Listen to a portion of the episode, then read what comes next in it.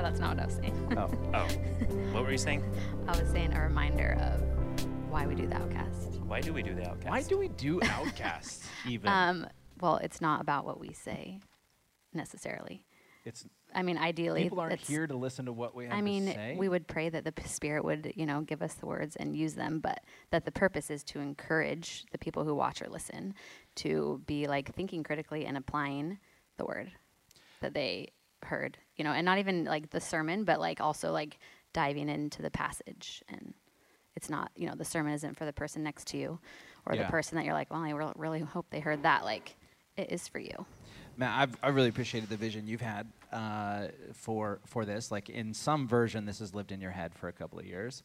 Uh, and and one of the things we've talked about is the idea of, like, taking what we learn on a Sunday and and putting it into practice. So uh, talking practically about uh, the message, and, and not only just the message, but some of the current and relevant uh, topics is a great way to communicate with a, a number of people all at the same time.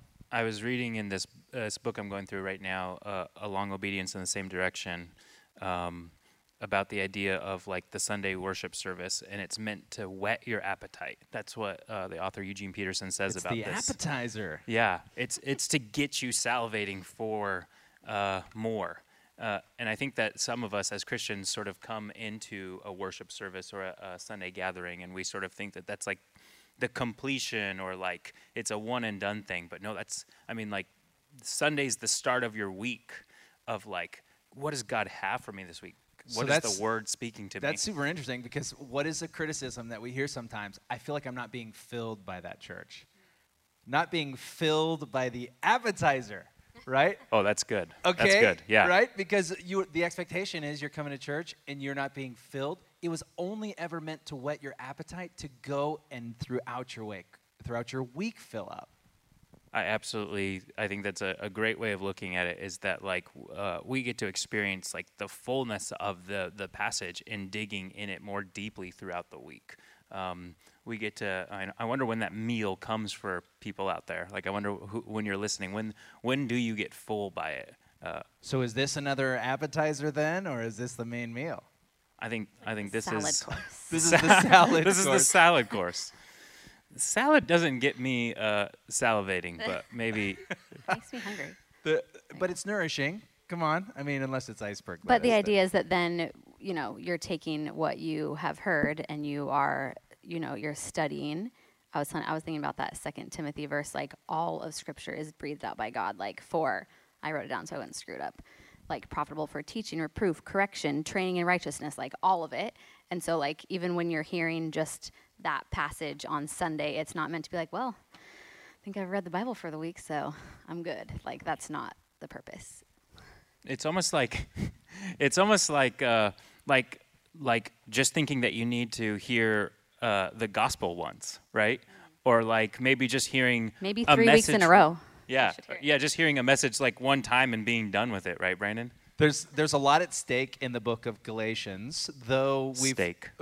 Steak, Sorry, yes. Steak's the main course. Yes. Uh, so. so there is a lot at stake in the book of Galatians. Paul comes right out of the gates swinging. He's heated.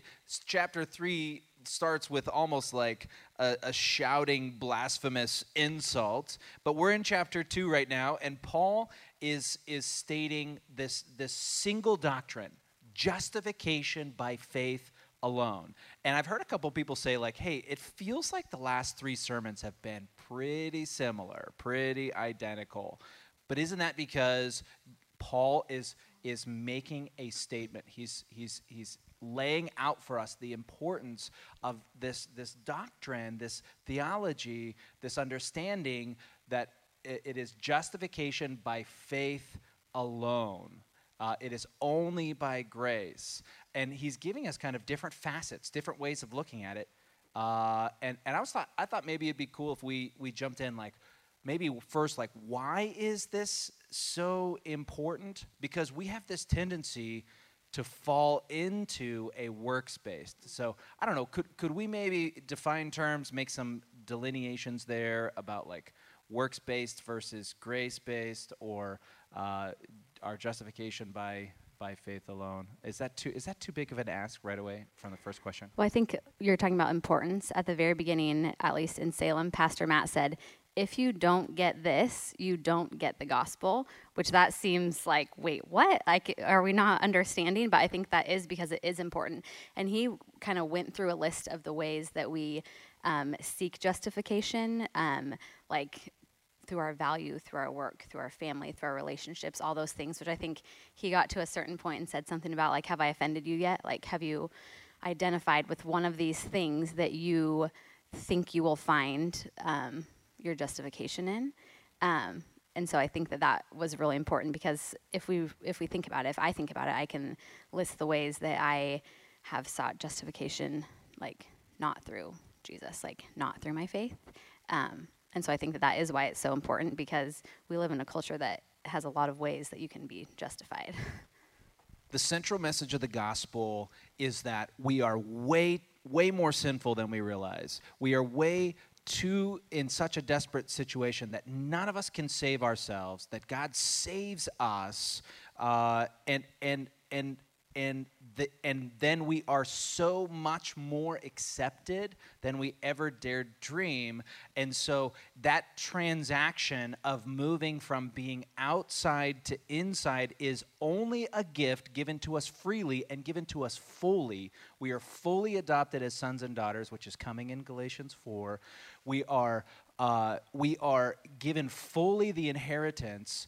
Uh, we are fully accepted Uh, by God, and that is the truth of the gospel, but we add to it when we try to earn our way, when we say, as though, like, we, what, that seems impossible to believe, but but in that moment, we believe it. We believe, all I have to do is believe, and I get, and I'm in, and I'm his, and I'm saved, but then we get to work about, like, maybe paying him back, or trying to stay in God's good standing, uh, which is this idea of justification. Justification is, like, um, our position with God, how God sees us, how does God feel about us right now? And and and we have this tendency to act as though the gospel isn't true, to act as though we aren't fully his, that we're kind of trying to make sure we stay valuable and stay inside of his grace and inside of his, his approval and his acceptance. Uh, and I think that's what Paul's like, Paul's like really strongly coming as as this warning. It, it would be tough for us in this conversation to to to really say all that needs to be said about this, because it's taken a, you know three, four, five sermons to even get to where we are. But what are what are like the the I don't know what what do you have to add to the conversation? Um, well, I think the big thing for me is I love that we're calling this you know no other gospel. It's there, right there in Genesis one. The idea is is the temptation of humanity is the temptation that's been there all along. Uh, you know, it's in the book of Genesis where where the the snake says, "Did God really say this?" Right, uh, sort of suggesting that there can be multiple truths, that there isn't just one truth, but there's that there's that there maybe God uh, isn't truth, and there's something more that humanity must accomplish. Are you saying there's only one truth? Are you a one-truther? Yes. Okay, I am too. Just okay. Checking. Yeah, I mean, I've always said, like, the statement, there is no truth, doesn't exist. The, that truth proves itself, right? Philosophers have argued over this for many years, and most philosophers, just logical thinkers, agree truth exists. And so I think we need to figure out what is truth, and I think Galatians is the book about what is truth. And the problem with with it is, is if you deviate even a little bit from truth, it becomes no longer truth. And that's the same with the gospel. It's the same with the temptation of humanity. Uh, and it's why Matt says, if you miss this, you miss the gospel. That's why he said that on Sunday, is because if you deviate even just a little bit, if you add anything to God other than God, you now have created your own God. And that's what that's where this book has been for me. That's where I think uh, chapter two, that's where he really boils into, what does it mean? What's the temptation there? What's what have we done all along? What do we deviate back to? And it's the idea that there's something that we need to accomplish. It's Jesus plus something. So there's this illustration, if it's okay, I, I, I can put out. So Tim, Tim, uh, I was out in Silverton. Tim Porter was preaching out there, and he gave this really awesome illustration. And actually, this book sitting on the table is helpful. Uh, so for people listening, I'm going to have to be a bit more descriptive. Liz is like, where are we going? What's going on here? He talks about, like, the path of of a works-based justification where I'm earning my way is a narrow path with a ditch on both sides. And so you are going to fall off on one side or the other because the path is so narrow. You're either going to fail and fall into the ditch of despair because you are not living up to the standard that you set uh, for yourself, that you put on God, that you're thinking you need to do this thing to maintain this narrow path. You fall into the ditch and outside of God's approval. The other side of the ditch, which is maybe more deadly, is you actually are pretty successful and you fall into the ditch of pride. And you start to be so proud of yourself, you get to be so blind to the fact that uh, that where you are and how you got to where you are is all by your efforts. You start to look down on the people around you, be judgmental and hypocritical, and you become the very Christian that the world is so critical of. Uh, and and you are going to fall on one side of the ditch or other when your attempt to gain God's approval is by your efforts, by your works, working hard to pray, with your church attendance, with your serving, with your giving, uh, you know, even even in your marriage, like you'll start to keep score, right? Because like like I'm forgiving you, and that means you owe me, right? Like what in the world? That is that is a law-based marriage, uh, a merit-based marriage, and that was something that Tim was talking about this last week. It was really powerful. Um, Pastor Matt said something about like um, dying to the law, which is what it talks about, right? Is that not being what is like leading you and guiding you. It means confessing that you could never reach that standard, which I th- I think that's a hard thing to say. I will never I will never get there. I'll never be what I think I should be, or what I think what other people think I should be. Um, and he said something about when you like that the begin like the Christian life is doesn't start with do like what you're going to do. It starts with done. Um, and I think that that when you actually live out of that, which it's hard for me to do, I like to do, I like to uh, accomplish, check things off. But when you actually live out of the what Christ has done for you, um, that is where you like find the freedom, find the whatever it is that you're seeking through your other other means of justification. I'll use that in quotes. Yeah, I I, I think it's. Um It's uh, there's a central topic here of of like I love how uh, Paul talks about the idea of doing things in vanity, and he sort of starts out chapter two in, in that relation of like um, y- you've sort of gone back to doing your own thing, to following your own will, um, to to even though it's a good thing, like the law can be a good thing. God gave us the law for a reason. Um, if we are following the law in order to accomplish our own will, it's vanity. And so we've been talking a lot, uh, you know, just the three of us, and just naturally in conversation about um, how do we know what to do? How do we know how we're following God's will? And we can do so many good things. We can help people. We can um, go to church. We can, you know, Brandon, you had a sermon the other week that was a lot about this, right? Like you can do so many things, um, but if it's not God's purpose for your life, it's actually vanity. It's actually vapor. It's dust. It's nothing. Uh, and and I love that that Paul is sort of dialing in and, and reminding uh, Peter of this, saying like, hey, you've sort of gone back to vanity. Um, you, you're you're now building your own house again.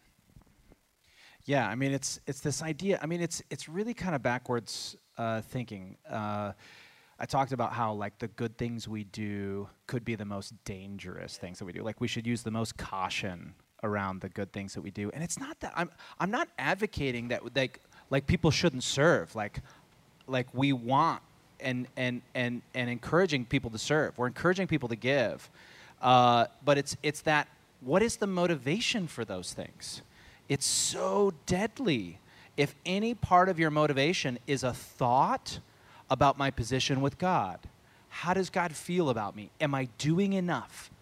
You know, is is I, am I am I doing enough? Am I valuable enough? If that's any part of your motivation, uh, you're you're you're you're. I, we probably can't talk about Amos. I was, you know, we were reading in Amos this week. If you're in the Bible recap, they were talking about the the sacrifices that they're giving in in in vain. Like they're just like, here, hey God, here's some dead animals. Hey God, here's some money. Like. Like, this will keep God happy for a little while. Like, th- that really is, like, the, the kind of central motivation of our of our service and our giving and our good. And and Paul and Paul and and, and God has said, like, don't do that. Like, I'd rather have you not doing any of those things. I want your heart, and I want your whole heart. Uh, I want you to love me. I want you to pursue me with, with your heart. And I want everything you do to be out of an outflowing of your love for me. I have a really good Spurgeon quote because I love Charles Spurgeon. He says, "This is all you have to do, to leave off doing and let Christ do everything. And when Christ has done that everything, then you shall begin doing again on quite another principle, not with a view to merit, but out of gratitude to him who saved you." And again, that's the backward thinking, right? That like you do by not doing, like we, that, that has no place in the world that we live in where you, like your livelihood, your identity, right? We talked, Matt talked about that also on Sunday a lot about what people find their identity in. Like we don't say, my identity is in the fact that I can't do it, and Jesus did it all for me. Um, but it's actually, that is the truth. So let's say somebody is like, okay, I recognize I question my standing with God, and that's why I do what I do. And they say, they agree, they're, they're going to stop. They're going to stop trying to earn God's approval, and they're going to believe that they're fully approved of and accepted. What do they put in place of that? What do they put in place of that? What do they do instead? What, what is God calling us to? What is, uh, what is the, what is the path uh, in, in the Christian life? Instead of doing, starting with done, what would be, what would be a starting point for somebody who's going to surrender their justification by works and and and turn over a new leaf? And start new. I mean, this is kind of application stage. Liz, you know the answer no, to that. Yeah, I want you to share what you were saying before, though. No, I mean, there's there's a lot of a lot of practical application in the scriptures, and I think Christians will always, and people in general, will say, well, if it's not about doing, then I don't do anything. And I think we we hit on that on Sunday too. A, a lot of that, you know, like, well, then, like. Then I get to, I'm saved, and then I get to keep going sinning, right? We're going to get to that. By no means. That's my favorite part. Yeah, by no means. And it's like, uh, you know, if if that's the way you think, then you don't get the gospel. Um, what did Matt say on Sunday um, that I think was just uh, really great? He said, the the well, then I can do this, and God paid for that. And I can do this, and I did this. It's past, present, and future. Once you realize the love of Christ, it changes your desires. And so you have to understand, um, you know, we read uh, in staff meeting yesterday, Abide, we were reading this book, Abide in Christ. Um, and one of the things um, that it talks about is the fact that we are tied to the vine, that that faith is going, the, the faith that we have is not just believing that that God exists or that he saved me, but it's believing that regardless of my actions, every day I'm going to go back to the fact that he holds me tight, that there's nothing I can do to change that situation. And practically, I think you can do that. I think there's many things you can do. There's many places you can go to to say, um, I want, I, I understand this. And so for me personally, it's all about knowing Christ. Uh, how I abide in him is like, I love him so much. I have realized what he's done for me, and I want to know him, that I don't have to do these things. I don't have to read the Bible. I don't have to pray, but like I get to know him. So as I go to the Word, I get to know Christ a little bit more. I get to look up and see God. So for me, it's just daily habits that I've formed out of a desire to know Christ, to, to recognize who he is, to recognize that he's all around me, to recognize that I abide in him, that, that it's not what I do. I can't change anything. What has been done is already done. Which is totally different than reading the Bible because I feel guilty, right? Reading the Bible because I'm thinking, oh, I haven't read my Bible in like five days. Okay, God, tomorrow I'm going to read my Bible, right? Like that's not what he's asking for. Like he's saying, no, I just want to spend time with you. Right? I want to know you, right? And and our, our mission statement at Outward Church, we read it on the walls, love Jesus, live outward. We we have loved Jesus in the beginning because that's where it starts. We we can't do any of the outward things until we we begin with Put your eyes on him. Put your set your mind on him. Think about him. Be open. There was one thing that it said in, in Abiding in Christ that uh, that we read. I think it was towards the end. I can't remember the exact quote, but it's like, set your mind on the idea that God is is uh, like open to receiving you, to guiding you, directing you, loving you. I mean, it's it, it was something along those lines. But it's like first, open open your eyes and your mind to the idea that God does uh, does love and care for you and is planning to do something in your life. Start to receive that as the beginning. It's near um, Pastor Matt's sermon on Sunday. He said the same thing when he's like, so like, what is this like? And it's like you were saying, a relationship, spending time with. He was saying like, God wants you to experience like his grace and his love, and he wants to transform you. Like he's going to do the the changing because he does the loving and the granting of the grace like that. Again, it's it goes right back to the you're not doing, but it's because he loves you. That's it. Yeah, Ro- Romans twelve ends up being really helpful. In view of God's mercy, offer your bodies as a living sacrifice, uh, and be transformed. Uh, I, I'm sure I missed part of the verse, but be transformed by the renewing of your mind. Right? And those two together, it's like this surrendering. Uh, I think even in uh, what that other book that we were reading, he talked about this idea of actually physically laying down, opening yourself up and saying, God, here's my body, offering your body as a living sacrifice. You're saying, I'm not going to do anything. I'm just going to lay here, and, and I'm going to be transformed because I, by the way that I think. I'm, my transformation is going to come from a, a renewed mind, thinking differently, thinking differently about you, thinking differently about uh, my position with you and what I'm doing. Uh, And then, and then you're like, well, I want to, I want to know that God more, and so you read His Word. You want to be more connected to Him, so you pray. Like the outflowing of of this experience with God as you're thinking about Him, now motivates you to spend time with Him. And then you love His people. You want to start serving His people, and of course you want to give because everything you have has been given to you. And and so you're responding by giving away what you have. And now you're giving, you're serving. You want to be at church because you want to be with His people. You're serving because you love His people. All of those things are an outflow of knowing God uh, and, and loving Him, experiencing Him. But that starts with a position of you already have the approval of God. You're already His son and His daughter. You've already earned the entire Well, not earned. You've already received the entire inheritance. It's all waiting for you. True freedom is found in obedience to Christ. I think that's something that's been huge for me. Um, freedom is not found in doing what we want to do. Uh, if humanity was left to its own, if if we were to, you know, it's funny, is I was looking at the movie sh- theater show times for tonight because Annika and I are going to go see a movie. Don't know why I'm telling you guys this. Probably don't care. But that Purge movie, like there's another one of those Purge movies, right? Uh, I think there's so much truth. I haven't seen them, but I get the idea, the concept. There's so much truth in those movies that it's like a day or like basically there's no law, right? What does humanity do in those situations?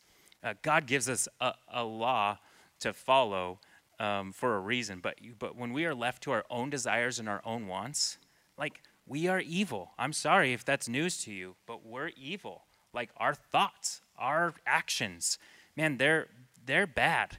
Uh, and so, what we need is another person inside of us to to give us the desires that we're created for. It's the truth. That's the truth. That's the gospel for us. It's it's uh it's the the fact that we want no longer I who live, but Christ lives in me. Um, it, not for my glory, but for His. That might be a good stopping point because I, you guys, I would talk about this forever. Like I don't even care what time it is. You can talk about it on Sunday. On for, for forty-five minutes. Maybe we can have a forty-five minute episode today. Can I leave everybody with a question? Yes. Um, I, I this is what got me. At the end of chapter two, it says, uh, verse twenty-one, I do not nullify the grace of God, for if righteousness were through the law, then Christ died for no purpose. The question that gets me in that is, what does that mean? What does it mean if that Christ had to die for something? What, so what if He died for no purpose? Like people die all the time. Is, was there a purpose in it? And I and that like kept me up. And I kind of one of those questions of what does it mean? Um, I don't know, should I, should I leave that hanging with people and we'll pick up my answer next week and see what people have to say? Deal. Let's do it. Yeah. Let's, let's chew on that. Christ died for no purpose. What does that mean to you, you out there, whoever you are? I'm looking at you right oh, now. Looking deep into the camera. Deep, in, oh, like a Ray Ortlund type of a moment. That's like here. The first rule of, of podcasts. You don't look at the camera. Oh, shoot. Uh, yeah. Look away, look away. What no does it mean contact. That Christ died for no purpose? What does that mean to you? Mic drop. Mic drop moment. Hey, do you want to have a, a drink? One more. Is it great?